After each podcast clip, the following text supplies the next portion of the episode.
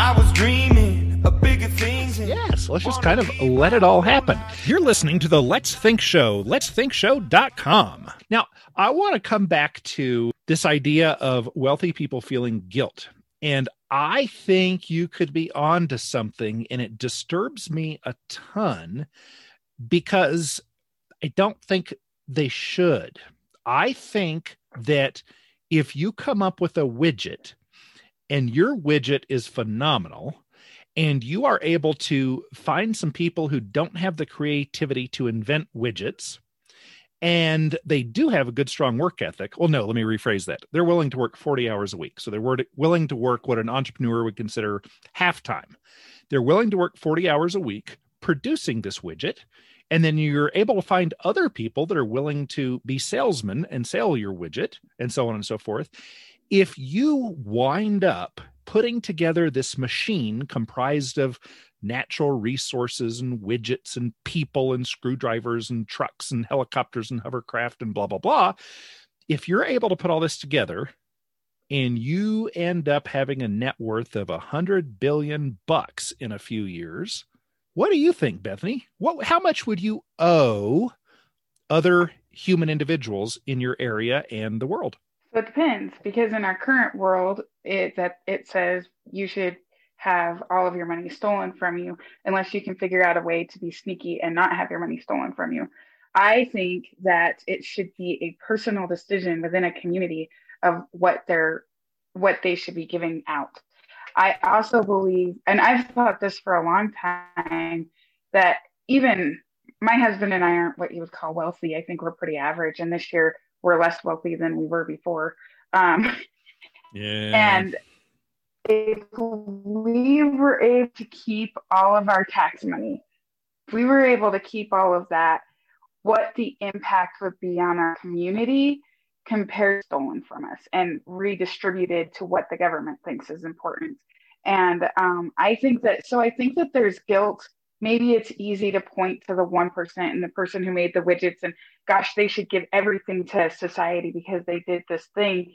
But i also believe that there's this feeling of all of everybody who's just trying to make it and they can't because and like i want to do good for my community. I want to be able to support the things that i want to support. But when you look at it we're supposed to tithe 10% or whatever, we're taxed at a much higher rate than that. Our tithing is literally going to all greedy, mighty, mighty whoever is in Washington, D.C., and um, we don't get a choice on how the money's spent. Now, can I challenge you on something you just said? You mentioned uh, community should decide. Uh, not on a national or international level, but a community would decide how how things are spent. I think that communities, how would a community, because a community, as G. Edward Griffin describes it, is is kind of like a forest. A forest doesn't really exist. Only trees exist. We just it's an abstraction. When you put a bunch of trees together, we we think I don't want to say a bunch of trees every time. So we came up with the word forest to describe that. And that's how I think of a commune is it's a, a, commune is a group of our community is a group of people that are living together in a close area or in the new kind of term communities don't have to be geographically located but th- this commune wouldn't it be kind of more up to individuals to decide what is spent? Because how would a commune get money to decide how to spend it so I probably did use a wrong word, and I I was going to tell you that earlier. Always challenge me on my words.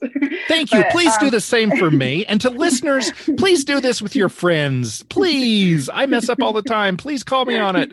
Um, so I think that the biggest thing that people don't realize, and maybe this is a very Jefferson point of view, but it all starts with the individual.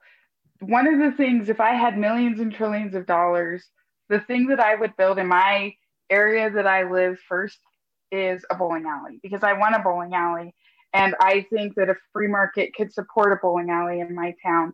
It's not that anybody outside of me is telling me that I that we need a um, bowling alley. It's just something I want, and it's the same with the library and whatnot. So so maybe it's not necessarily the idea of a community, but what the free market and what what the area around you can support if you need to make money off of it. And if you don't need to make money off of it just what the idea of of what makes the betterment of the area around you. And do you think that the betterment of the area around you which I have the same desire, but I I think that it's kind of like having a desire for a Ferrari. We might yeah, both have it's not required. Yeah, it's it's just a it's a preference. You know, I think it'd be really neat to have a school here or a road here or a, mm-hmm. a, a, whatever. Um, so I think, tell me if you agree or not, and then we can argue more. Uh, uh, I think that there is nothing in life that is a requirement um, in other words, there's nothing that you should be able to use other people to force me to give to you. In other words, mm-hmm. tax or theft or mm-hmm. whatever one wants to call it. Or property or I mean, it's like the milk idea that I just said. It's one thing for my dad to volunteer to give the milk to the family that needs it. It's another thing for the government to come and say, you have to give this to them and right. or anybody like any individual to come and say you have to give this to them so i think that it is the idea of but you know i think that that also comes with so much education. We've become such a collectivist idea that i don't think people know how to be voluntary and how to give and how to spot the things that they need to do within the within the world to make it not just a better place for everybody but a better place for themselves too I agree. I agree. And I love that idea. I like uh, there's this concept of giving back, which I hate that term. It's kind of like forward. Uh, yeah, it's like the gun buy back program. Well, the government's never sold me a gun. So if they haven't sold it to me in the first place, how are they going to buy it back? You can only give back to someone that is given to you. And there are many wonderful people that have given to me through mentorship and and other things but i i don't think that you greedily wanting a bowling alley and therefore investing in one and now there is one and then 30 years later i come along and bowl i don't owe you a debt. Uh, you just did your thing for yourself. I did my thing for myself and and it's the path that was paved for me i owe nobody nothing. Right. And so you agree with that kind of economic principle roughly yeah I, I, do think that I I don't know. I do think that there is some part of being human to help other people, but um that we it, but I don't think I don't think that's so easy when we're so focused on just making it from day to day we become more selfish and within ourselves.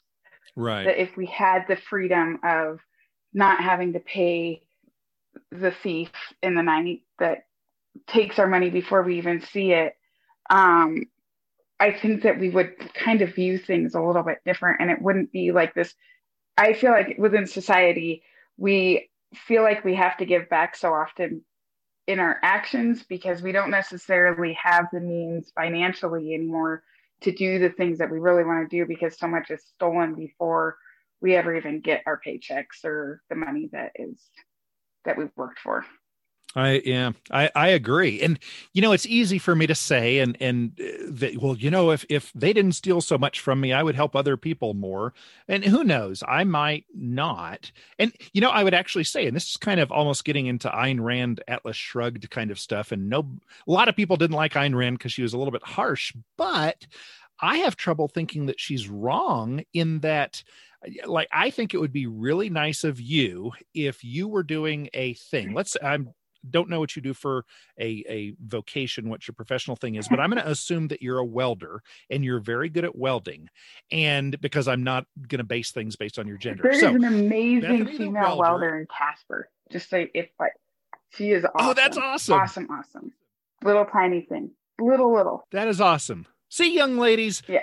don't let dudes tell you you have to do other stuff. You do whatever you want. And welding is a great thing to do because you're not going to be poor if you're a welder. Anyway, so. And there's some great art. yes, yes. so Bethany is a welder and you have the time and it's only going to cost you a buck to weld up something for, for the little old widow lady that lives next door. She needs her gate fixed. It'll take you, you know, 10 minutes and a dollar to do it but you say, no, I don't want to do it. I want to instead sit on my front porch drinking Zimas. What should I and the rest of the community, what right do we have to force anything upon you. Do we have a right? I don't think so.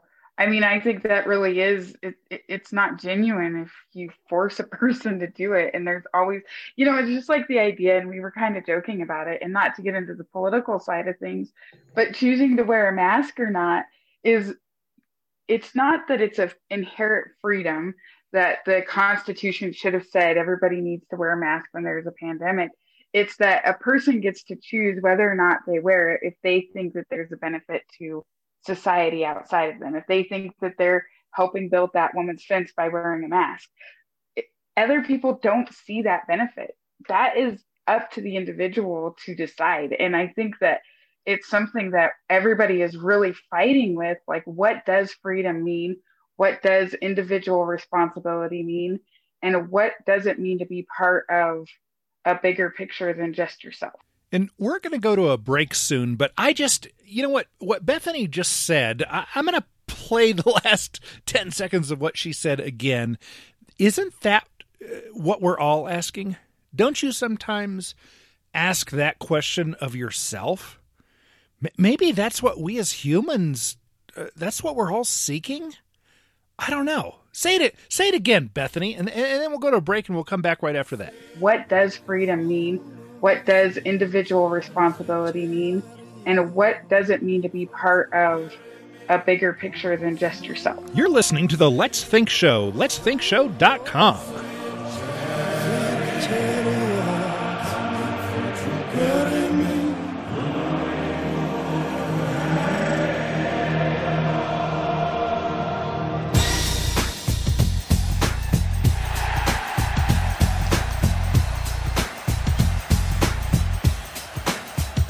I looked into my soul, and what did I see?